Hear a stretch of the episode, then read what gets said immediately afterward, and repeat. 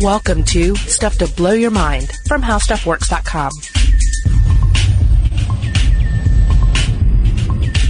Hey, welcome to Stuff to Blow Your Mind. My name is Robert Lamb. And I'm Julie Douglas. We are recording this episode on Halloween, on the 31st of October, which is kind of fitting because we are talking about witches, uh, and we are talking about the persecution of witches and the hammer of witches, the, the Malleus Maleficarum.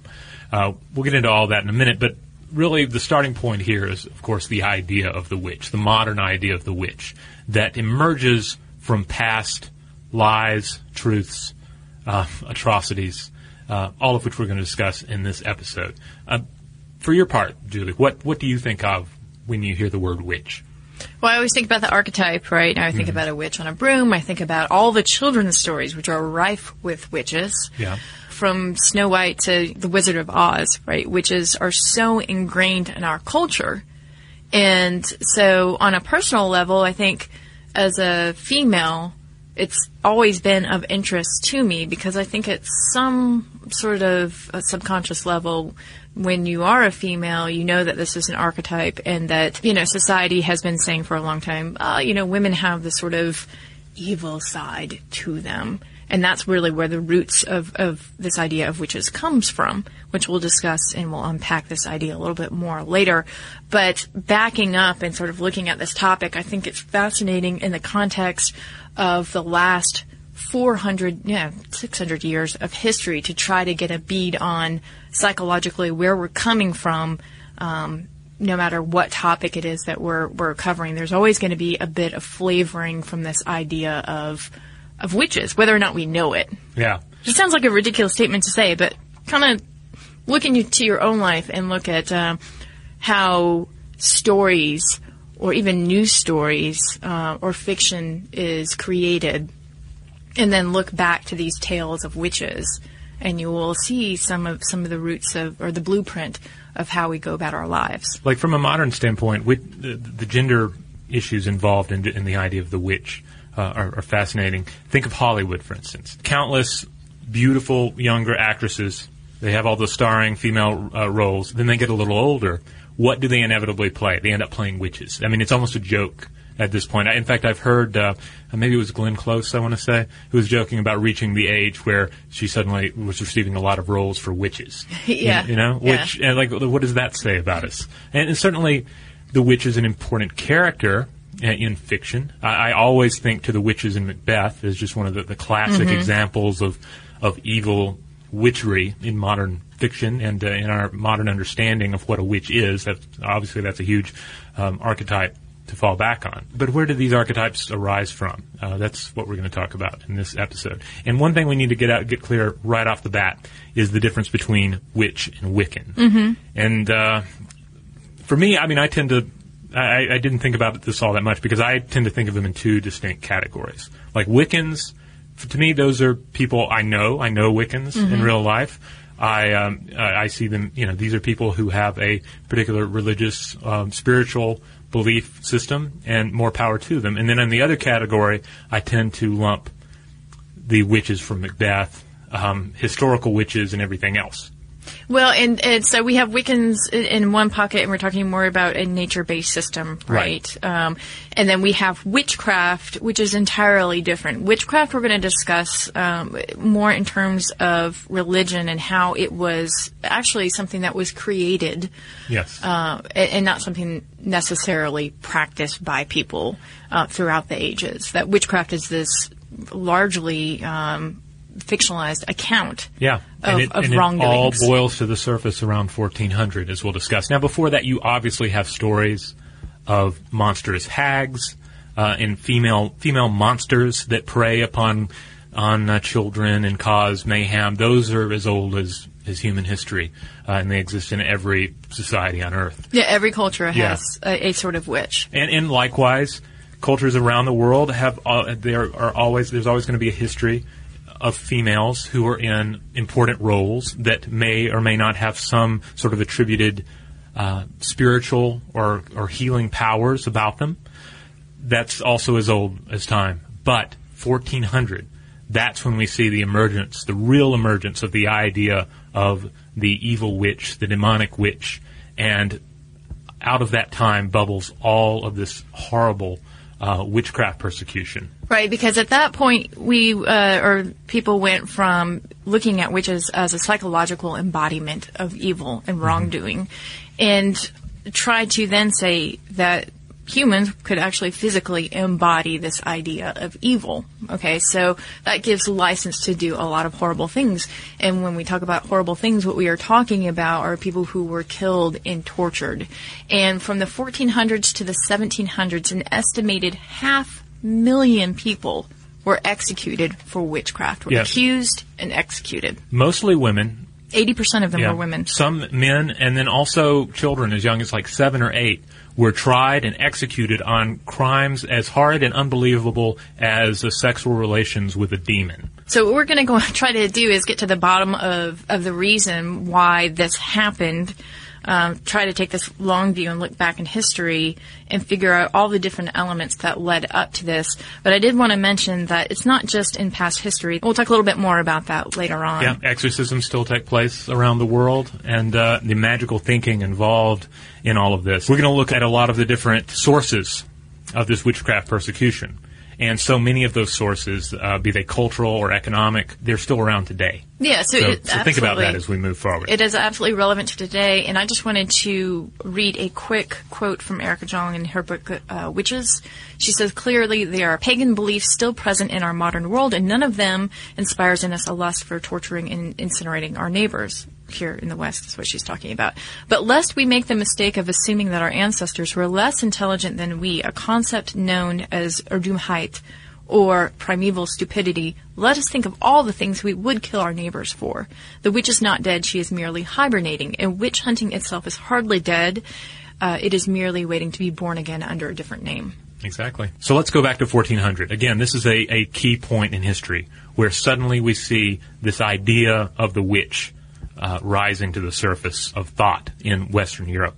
It's interesting. If you look back before 1400, you had plenty of stories of individuals seeking advice from the devil or his demons, engaging in various magical spells and, and, and seeking demonic aid. Uh, but they were called necromancers. They were they were men. They were generally learned men, uh, members of the clergy, or for all intents and purposes, scientists or wizards, if you will. They were they were the kind of people who owned a library, had access to quote unquote secret knowledge, and could could really dive into uh, this sort of occultist uh, nonsense uh, hardcore. And it was uh, it was generally considered that this was not something that women were up for. This was again this was something that learned, powerful men did, not uh, some crazy woman down the street with too many cats. Okay, it was Right. it was a very sexist uh, idea because you know. we- every all things equal, why shouldn't women be able to reach out to the devil for aid, right? Prior to 1400, uh, when it came to seeking the advice of demons and entering pacts, it, it was a man's world for sure. Yeah, and a necromancer would have been one of a triumvirate of dark arts here. So you'd have white magic, dark magic, and then you would have necromancy. Yeah, white magic would be uh, stuff like you go to your local healer, and and uh, he or she would have uh, some sort of shamanistic spells that Or would some help sort of you. salve to put on yeah. a wound. So it would be a mixture of things that were, you know, some that were probably actual folk remedies that worked, and some things that were purely superstitious and magical thinking. Likewise, the dark magic would be your area of putting hexes on things or curses.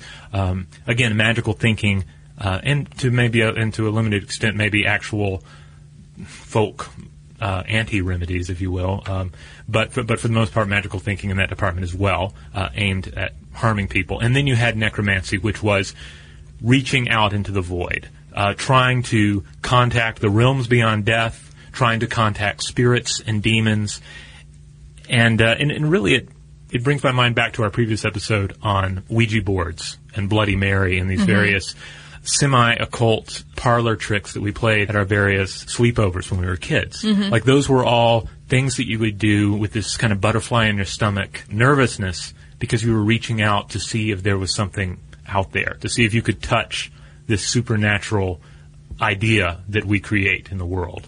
And uh, and necromancy was was basically that. And on some levels, a very learned example of that, where you would have books and books about how to reach out and touch something that exists only in your mind. So to your point, this was male territory, Right. and so you would have scholars, you would have clergy who would look to this and say, "There's no way that a woman could be a witch, as we know, as we have come to term a witch. There's no way that she could be."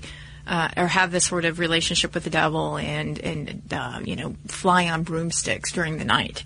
It's impossible.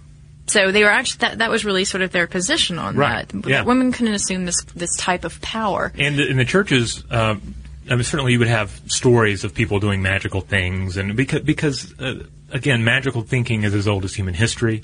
Likewise, paranormal experience is a, a biological reality, as we've discussed when we've talked about UFO abductions and whatnot in the past. Those experiences, no matter how we color them with uh, with our cultural pigments, um, things such as sleep paralysis are real and occur, and then our interpretation of them may involve anything from uh, an extraterrestrial to a wood nymph. Likewise, individuals with varying degrees of psychosis are going to have experiences that do not match up with everyone else's real world experiences. I mean, the, the list goes on and on. Mm-hmm. But if you came to the clergy prior to 1400 and you said, "Hey, a lady down the road, she's flying around at night and summoning goblins," they the official church stance was that is nonsense. That does not fly with church doctrine. Cut that stuff out. Yeah, and actually, there were some laws that were saying, hey, th- there are no witches, first of all. Second of all, do not persecute or kill witches.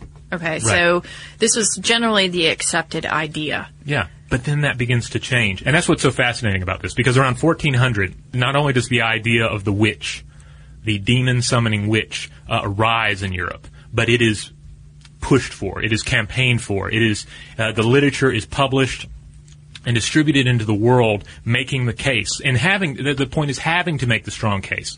Because prior to 1400, it was not a generally accepted idea that women could, women could do this, were doing this. It was a reality that had to be created by men.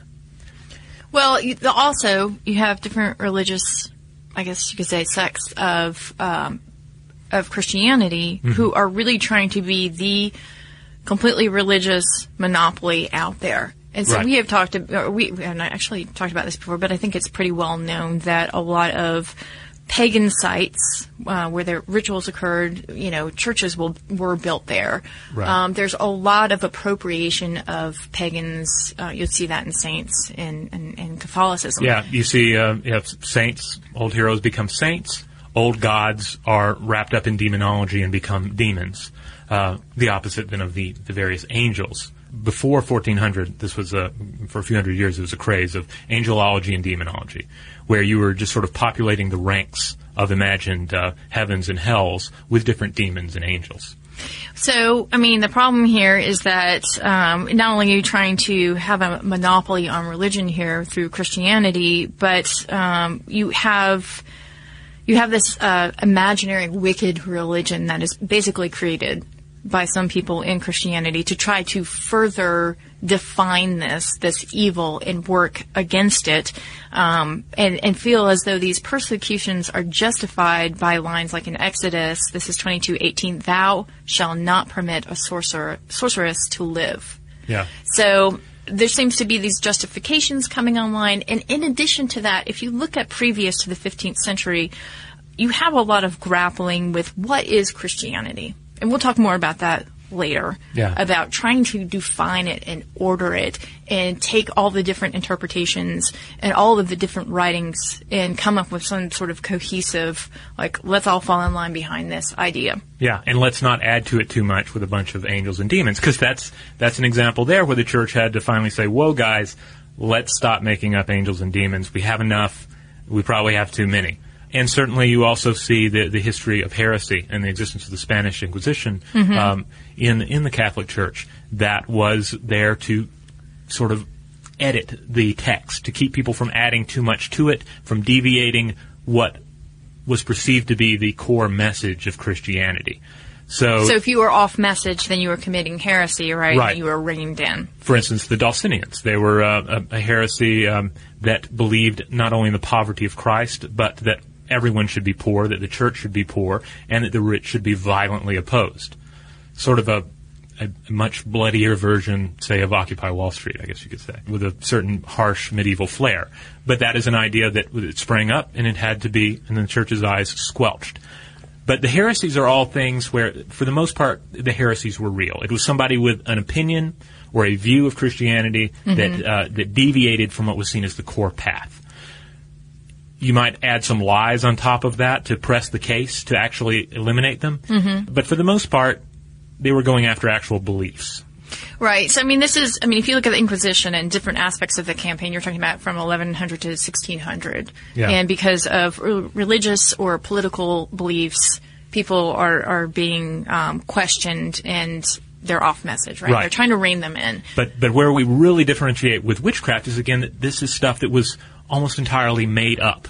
There were no actual witches, not like the, the ones that, that the charges and the trials claimed existed. Okay, so so in order to try to get a bead on how this sort of uh, this idea of witches started to get into the fabric of religion and also education, you have to understand that colleges and universities were largely under the thumb of religion until you know fairly recently. Mm-hmm. Um, if you were a degree candidate in theology at the University of Paris in the 1400s, you would be expected to demonstrate your your knowledge of demonology and angelology uh, by com- commenting publicly on the four books of sentences. Now, mm-hmm. this was a standard university textbook used throughout the Middle Ages and into the early modern period. So already you would have been steeped in this mythology of demons and angels. Right.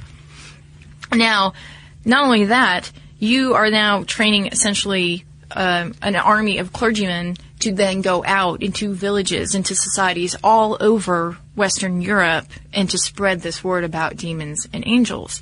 So, you know, some people say, well, how could, you know, between the years of 1400 and 1480, there have been such a sea change in this idea of witches? And there was uh, there was something that I read, and I can't remember. Uh, I apologize. I can't remember who it was who made this point. But he said, "Well, if you look at the 1960s and you look at the civil rights movement, mm-hmm. and you look at the sea change between the 1960s and present day, and you consider all the modes of communication we have that affected this change." Um, it's it's not inconceivable to say like look back at 1400 and realize that this was all bubbling up all of this sort of doctrine about witches and evil and demons and angels. Uh-huh. Um, so that when something like this publication of Malleus Maleficarium get, uh, arrives on the scene in 1486, that it's really running with the idea of demons and witches and creating a blueprint really for um, particularly Catholicism to follow through on what they think is essential to man's nature, in particular women. Yeah, Malleus Maleficarum is is a key text when you, when you look at the history of witchcraft persecution and just the idea of the witchcraft. This was published 1486 again, uh, the work of Heinrich Kramer, Hammer of the Witches, and it is a guidebook to identifying witches, knowing what they're up to, and then persecuting them, or well, um, I guess prosecuting them uh, and executing them, if you want to use the aim of the book, because mm-hmm. the, the, book is making the, the argument that all of this is real and pressing it really hard. There's a book that we used in part on this episode called Demon Lovers by Walter Stephens, and he's primarily concerned with the accusation that existed in, in all of these trials that witches were engaged in physical sexual activity with demons. Mm-hmm. That's his his the whole book is an exploration of that. But he also does a great job of just really diving into to witchcrafts in general. But there's a whole section where he just takes apart uh, Malleus Maleficarum and and analyzes what Heinrich Kramer is doing in each part. Like, what mm-hmm. is he mm-hmm. thinking as he's writing this? And he's having to make really strong cases to again press the idea that there are female witches out there, that there are women out there in the world that are actively engaging not only in pacts and, and spell work with the devil mm-hmm. and, and his demons, but in actual physical sexual contact with demons. Right. And, and not only that, that they can shapeshift into animals. Right. They can ride the brooms through the air, the broomsticks. Um, they can cause um, spontaneous abortions um, just by the, the exterior touch. Right. That they affect the weather. They can create hailstorms. Yeah, I mean, he is not he's not preaching to the converted here. This is not a book where it came out and was like, ah, yeah, I picked up Hen- Heinrich's book because this is everything I believe in already. They would already have bought into some of it, certainly by again the demonology and angel- angelology craze, and uh, post 1400 the witchcraft thing was already gaining steam. But 1486 this comes and this just pushes it even even farther. It was the authoritative text. Right. Um, let me read a bit from it. Um, and of course, it came out in Latin, by the way, and within 35 years, there were 20 different editions. So it was a very popular book uh, among the learned. This is a bit from it. It says, uh, Witches offer to devils or otherwise kill the children that they do not otherwise devour. They cause abortion, kill infants in the mother's womb by a mere exterior touch. Um, also said that midwives offered newborns to the devil at birth, and uh, that a woman knows no moderation in goodness or vice. Devils do these things through the medium of women.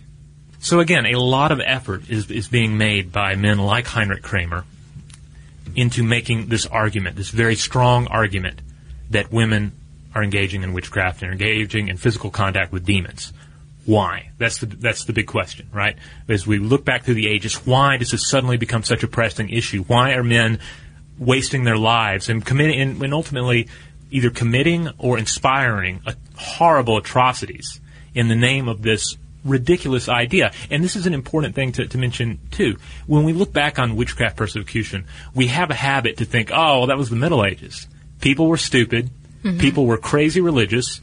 And it was just a violent horrible time. So yeah, of course, horrible, violent stuff like this is going to happen.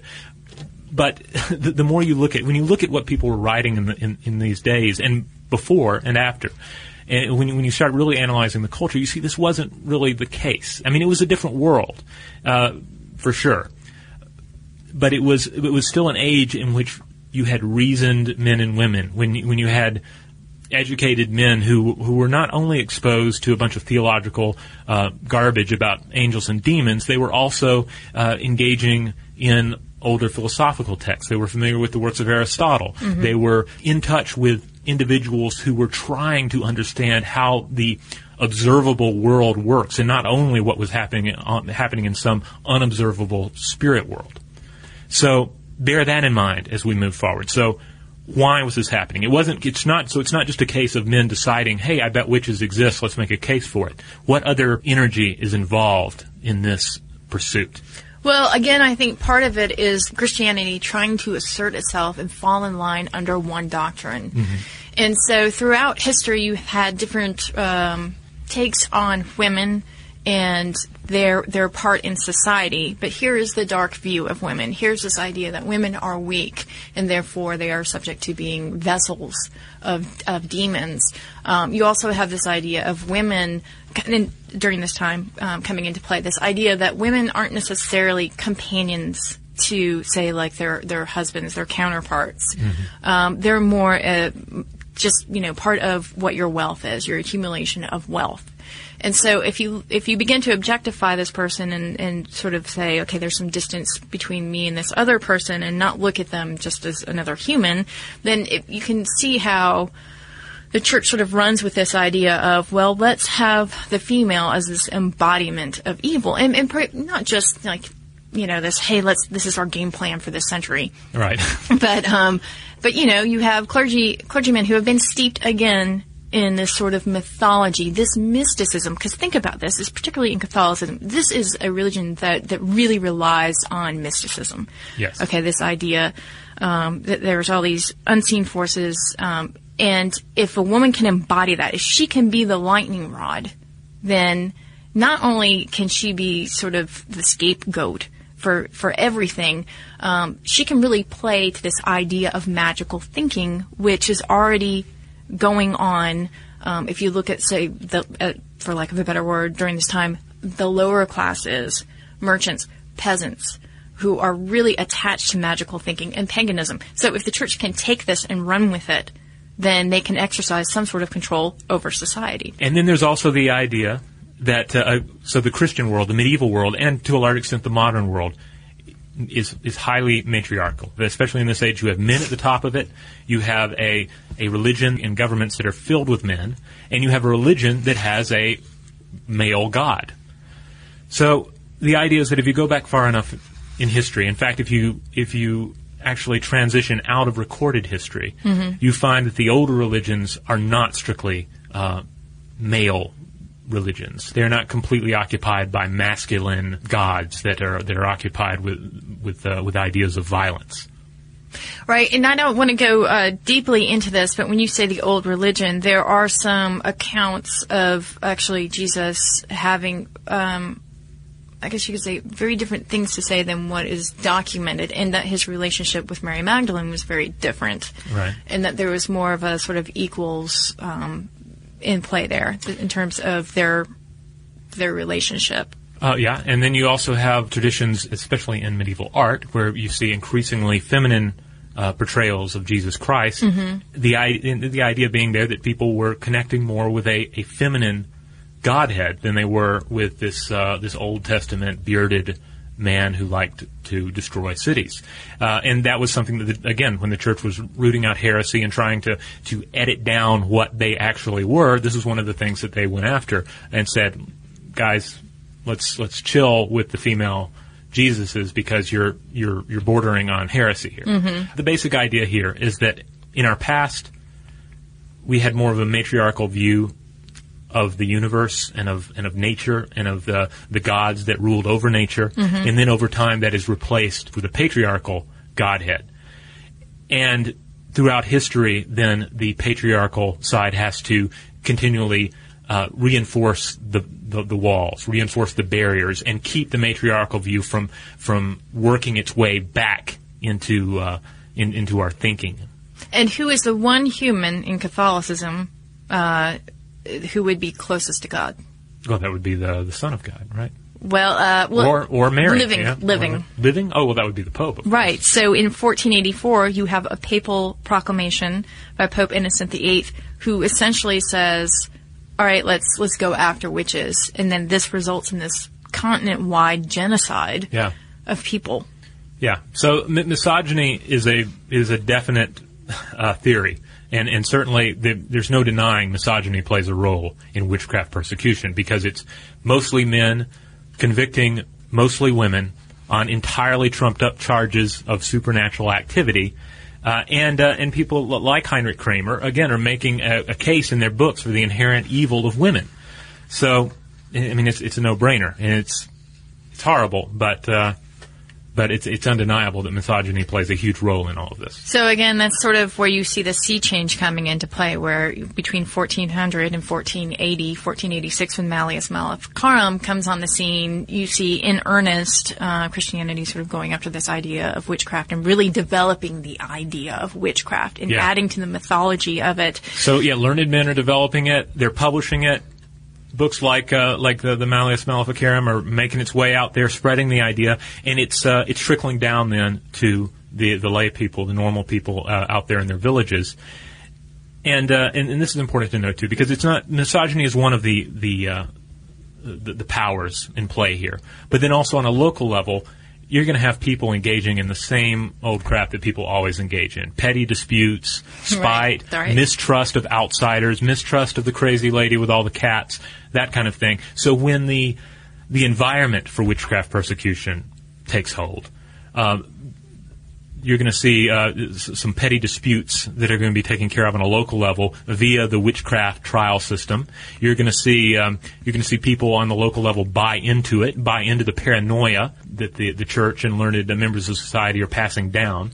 So it, it begins to distill through society. So rather than looking at, say, some livestock that I lost in, you know, say 1492, Yeah. um, as a product of, let's say, a parasite, I might look to my neighbor and say, ah, they put a spell on me. Yeah, They cursed me. We we love to blame somebody for for something that happens. You know, be it if something bad happens to our animal, better that we can point the finger at somebody or something. And if that somebody and something happens to be that strange uh, guy who lives on the edge of town or that weird looking woman and the devil, so be it, right? And likewise, children are dying. Uh, all sorts of horrible things are happening because Right, there's because disease it and is, yeah, it's childbirth, disease. There's there's death um, and childbirth. yeah. It's the Middle Ages. Life is tough, just as life is tough today, and people are going to seek excuses. They're going to seek answers, and if they can find somebody to blame for something like this, all the better, right? Yeah, absolutely. And so what you're starting to see is is a, a bit of a flavor of the social contract at that time. We've talked about the social contract in, in various podcasts about how we all have signed on to it, whether or not we know it. So what we're seeing here is this script, really, for what's happening in life, and this script is being provided uh, usually by the local clergy. Yeah. Um, so we're going to take a quick break, but when we get back, we're going to talk about the script and how it is used in confessions and torture.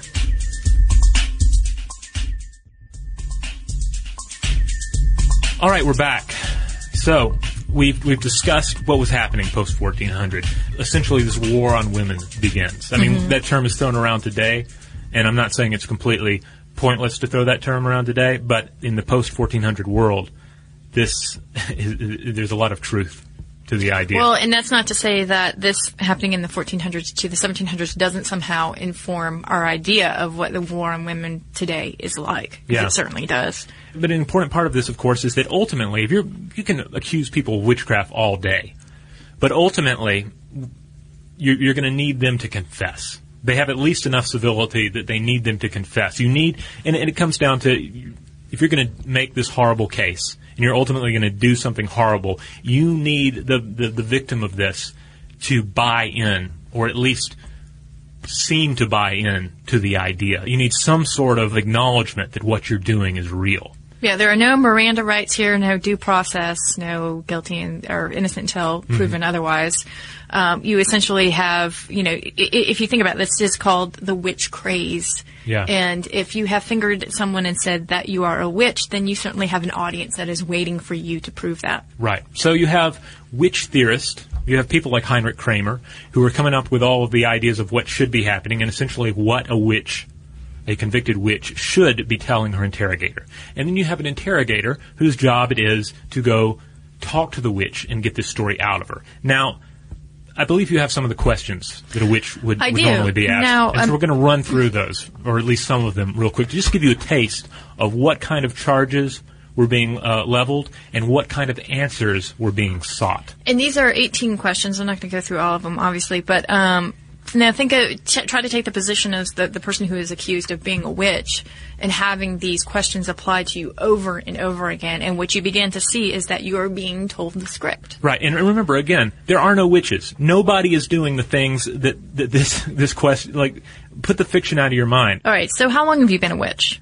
Why did you become a witch? Why did you become a witch? And what happened on the occasion? What demon did you choose to be your lover? What was his name?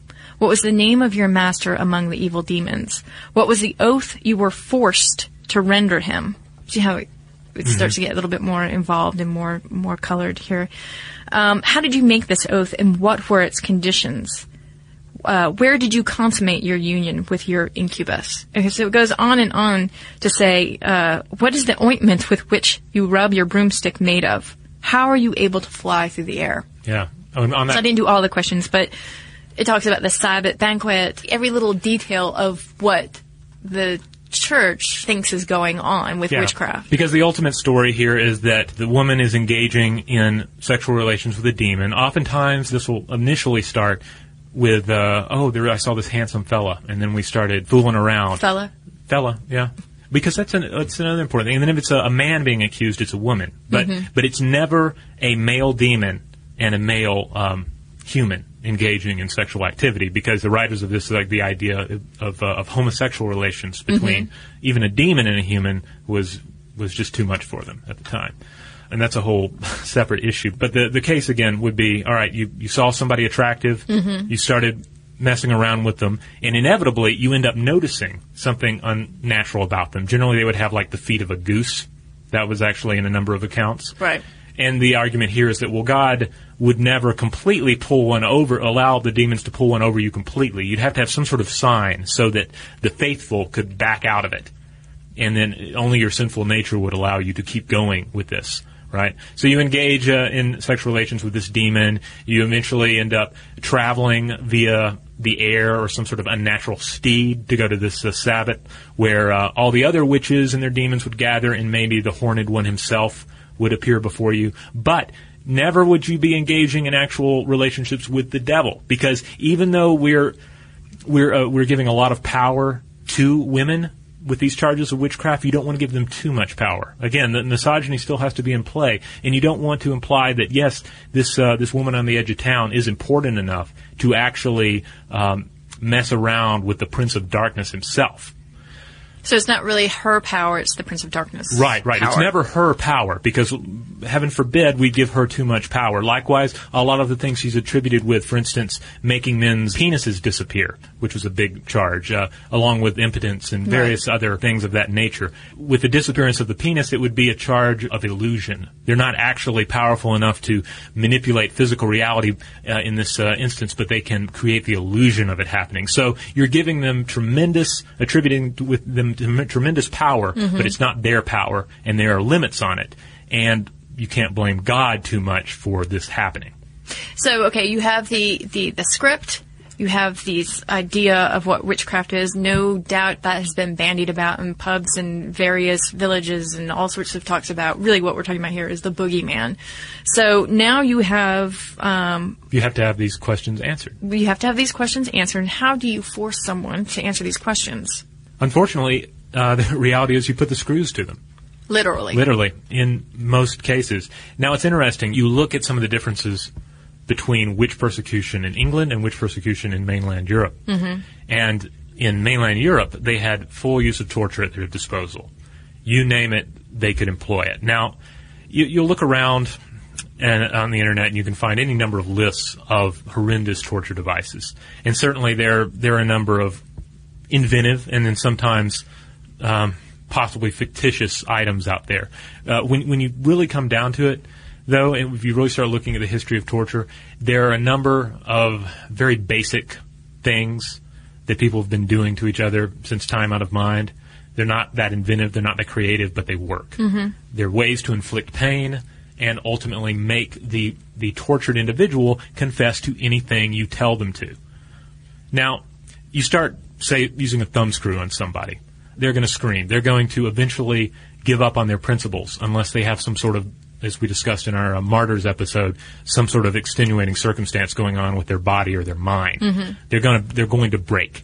And so they're going to confess to anything. They'll confess to uh, running around with the devil himself. And that's why this script is provided, because you don't want them to confess to things that are disagreeable with your worldview, such as the idea that they are best buds with the demon, uh, with the head devil himself. Again, that doesn't jive with the uh, with the overriding misogyny of, of, the, the claim. So you have to use these questions to draw unbelievable, untrue things out of the torture victim. But uh, again, coming back to the UK, they did not have full torture uh, available to them in the persecution of witches. Right. So they, they this- actually weren't able to burn witches. Right. In England. Yeah, and in the persecution, they were not able to administer all these different modes of torture. So the stories that they were able to get out of the the women in England were were different. They were they were more tame. So while in mainland Europe you'll find just ridiculous accounts of just all sorts of gory sexual details.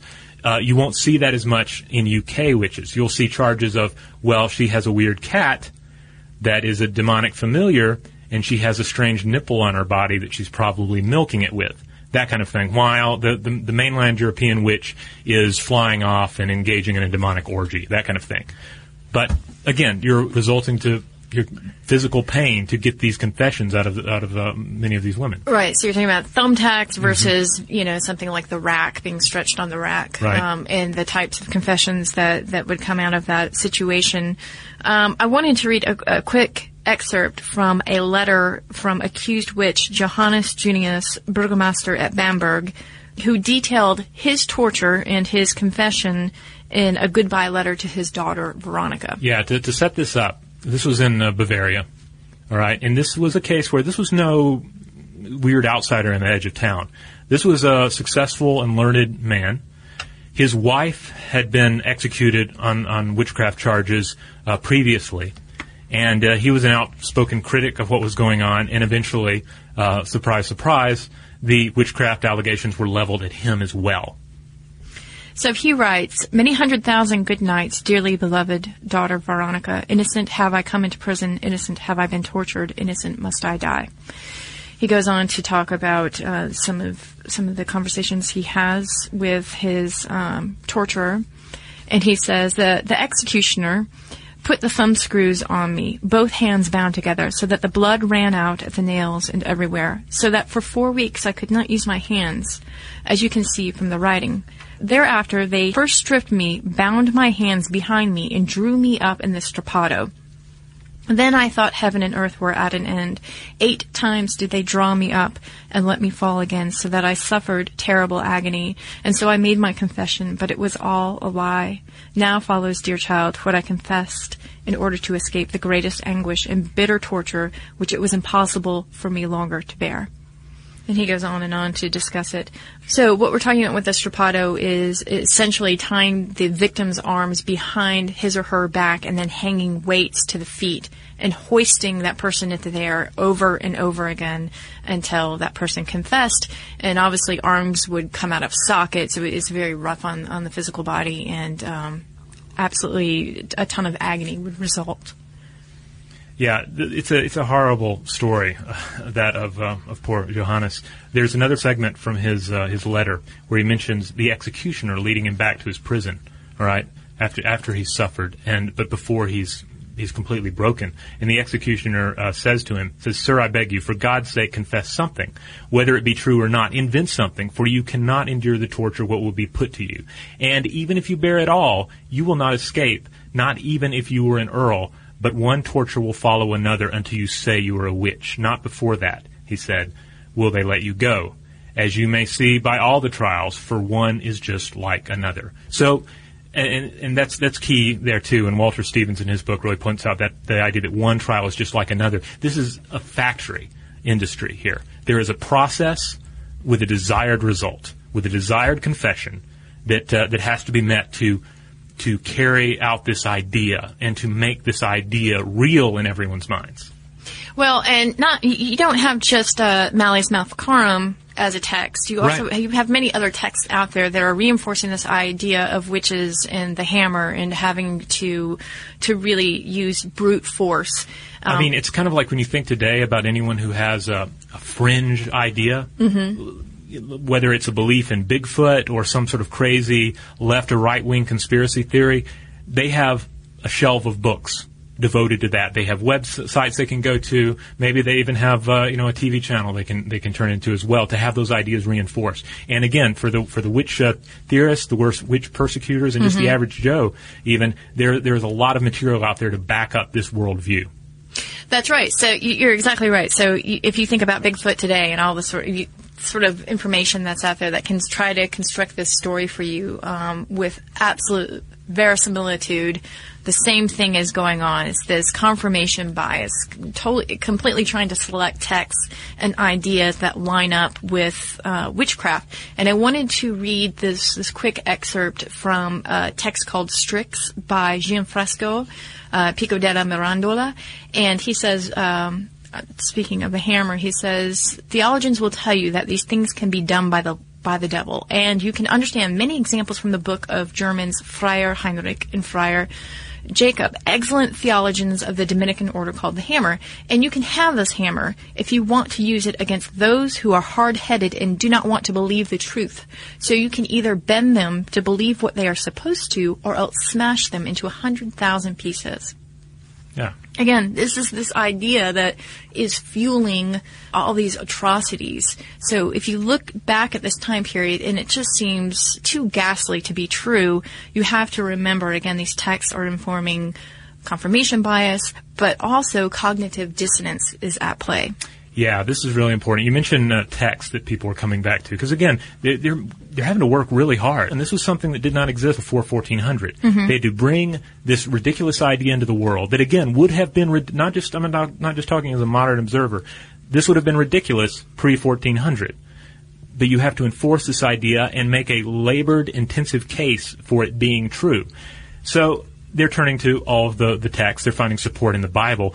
And obviously there's some places there where you can find uh, some meat for the idea of female witches. But then they're turning inevitably to Aristotle. Aristotle was the most revered of the, uh, the the old philosophers among the learned in medieval times. Like this was this was the guy, right? His observations about life and observable reality and speculations on uh, on things beyond that they they ring true. And this man was really esteemed for the way that he viewed the world. Well, he was highly logical and very much into categorizing everything and making sense of the world and cataloging it.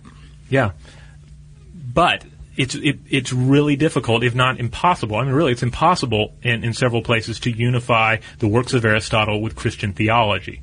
All right, that didn't, didn't stop people from trying, but ultimately, with Aristotle, you find that I mean, Aristotle did not believe in the immortality of the human soul. And of course, Big problem, right? Yeah, a big problem because most of Christianity is about the fact that when we die, there is something else. There is something immortal uh, in ourselves and in the world. So you see a certain amount of cognitive dissonance there, where someone is is saying, "Hey, Aristotle's great. Oh, Christianity is the thing that defines my life." But in, in between, there's this burning question: These two things, why don't these two things go together? What is wrong? We've talked about cognitive dissonance before. Uh, It's it's the idea that you have two conflicting opinions going at it in your mind, and how do you deal with those? And again, the Middle Ages, don't think of it as a completely unenlightened time. It was an age in which you had clever individuals educated individuals trying to figure out how the world works. And while there wasn't really a huge population of atheists in Europe at the time, there was still a lot of doubt. There was a lot of trouble to believe because ultimately you're born into this story, this religious story of how the world works and what it means and what your place is in it. And there's not really an outside to that. There's, it's not like today. Like if, if you're born into Christianity, you grow older and you can say, well, uh, I'm actually maybe not Catholic anymore, maybe I'm Protestant.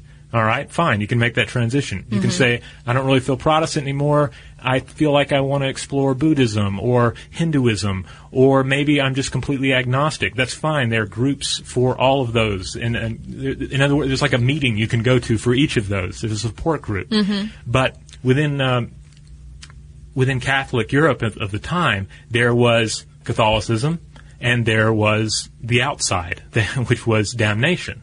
So it was harder to wrap your head around. You couldn't just choose the, the path that agreed with you the most. So a, a lot of people were struggling with belief. In fact, French historian uh, Lucien Febvre argued that the 16th century and the three to four preceding centuries were, quote, centuries that wanted to believe again, despite what we may uh, think and despite what they even wrote, uh, there might have been few pure-blooded atheists, but there was no shortage of apathy, agnosticism, and doubt. So you talked about cognitive dissonance, and I'm thinking about how um, you're going to react in one of two ways if you're met with cognitive dissonance. So if you have one idea about the world and then something comes along and it's the opposite of that, you're either going to have a sea change of opinion, or you're going to somehow try to fit that in to your worldview, even though it doesn't really make sense. So I think about Thomas Aquinas in terms of this because he was very into Aristotle.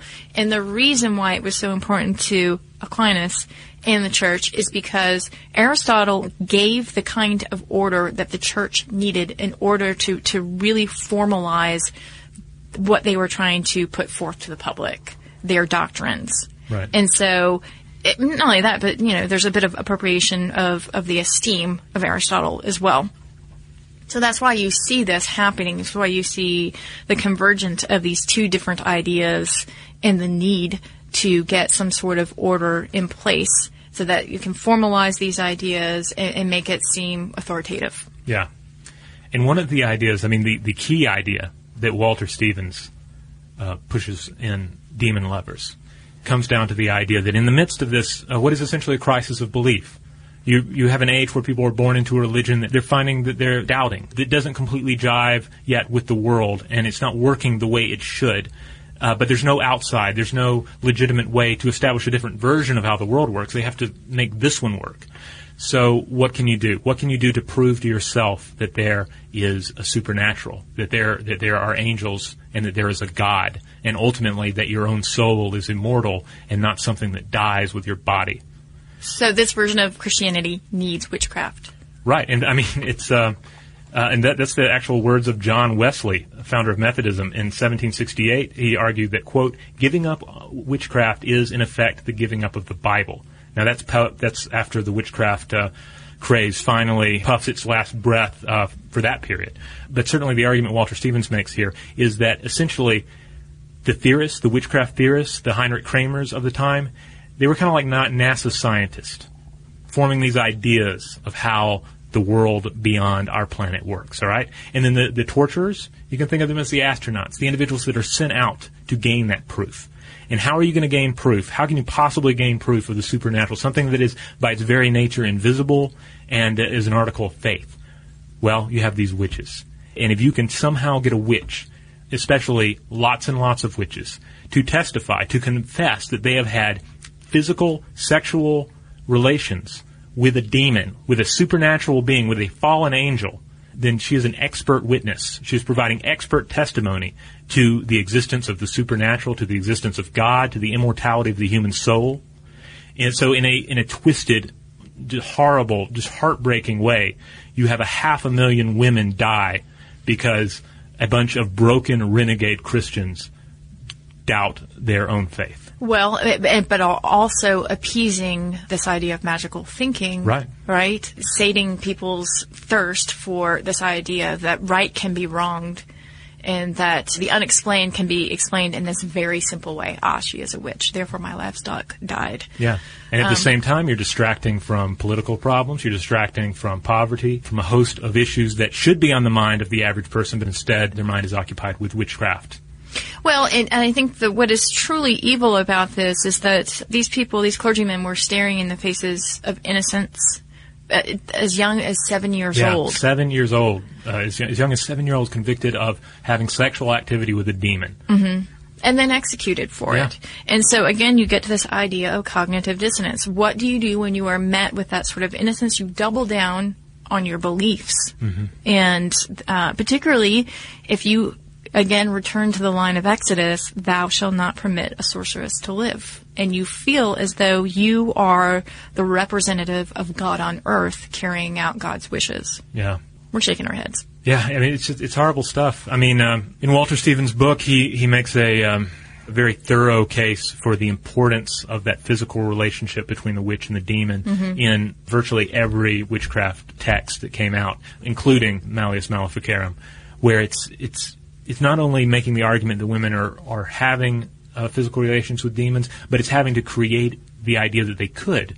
Because prior to, to 1400, it was also largely thought that demons did not have physical bodies, that they were purely spirit. Mm-hmm. So they had to rewrite um, metaphysics to to to have that make sense. They had to figure out well what kind of body would a demon have? How would it come to have a body? Would it be composed of air? Would it be composed of some different form of flesh? How would this possibly happen because they needed it to happen so badly. Well, and cast doubt on women in every single enterprise of their life, yeah. including midwifery, in which then it, you know, a, a, midwife would become suspect because it would think you would think that if she were delivering your baby, she would be offering up to the demon. You know, yeah. so there, there's a lot of different things at play.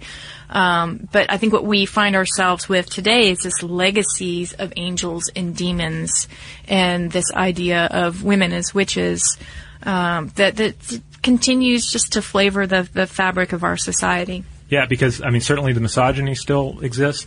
The magical thinking still exists uh, mm-hmm. in not only much of the world, but in everyday life. There's a certain amount of magical thinking. I don't care how steeped in uh, skepticism you are, you're going to engage in a little bit of magical thinking, at least when you see somebody draw a smiley face on the wall. You're going to see a, a human face there. I mean, it, just on a very basic right. level, we think magically.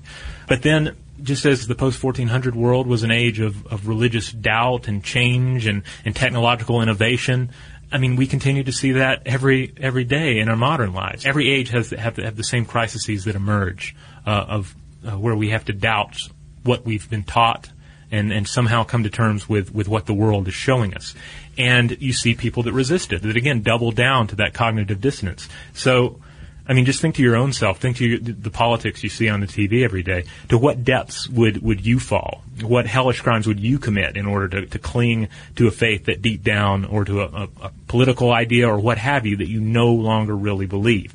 What would you be, become in order to maintain that barrier between your worldview and the outside, you know, in order to defeat this demon of cognitive dissonance. Yeah, and as Erica Jong says, uh, that witchcraft is it it doesn't uh, it's not something that just went away. It just it sort of re arises uh, from time period to time period under a different guise. Um, so I did want to point this out too that if you are interested in in learning more about witchcraft, at least in modern times. Um, you can check out an HBO documentary, Saving Africa's Witches.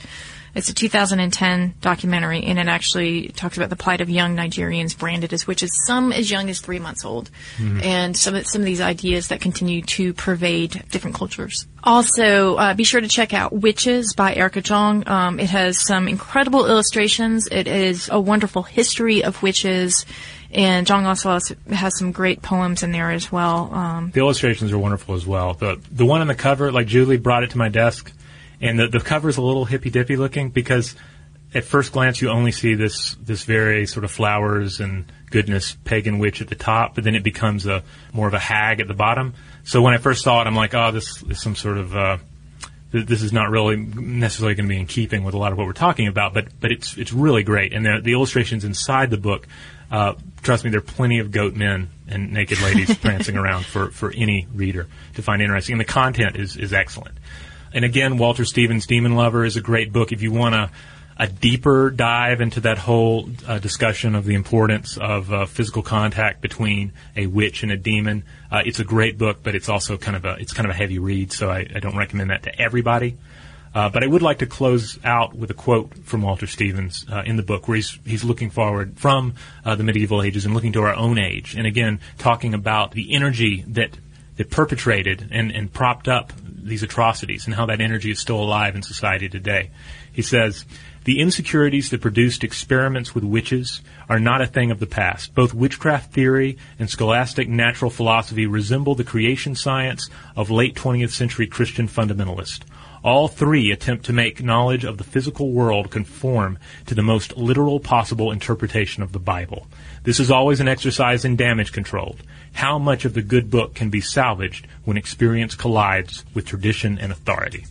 So there you have it. If you have anything you would like to share, if you have uh, something something about witch culture today, about how we view the idea of a witch, I'm sure we have some Wiccan listeners out there. We would love to hear from you guys and gals. Let us know what you think about the legacy of the witch in human society. And if anyone has anything they would like to share, uh, their thoughts on the, the history of witch persecution and what it meant, the various things that made these atrocities happen, we'd love to hear from you. You can find us on Facebook and you can find us on Tumblr. Our handle on both of those is Stuff to Blow Your Mind, and our Twitter name is Blow the Mind. And you can also drop us a line at blowthemind at discovery.com.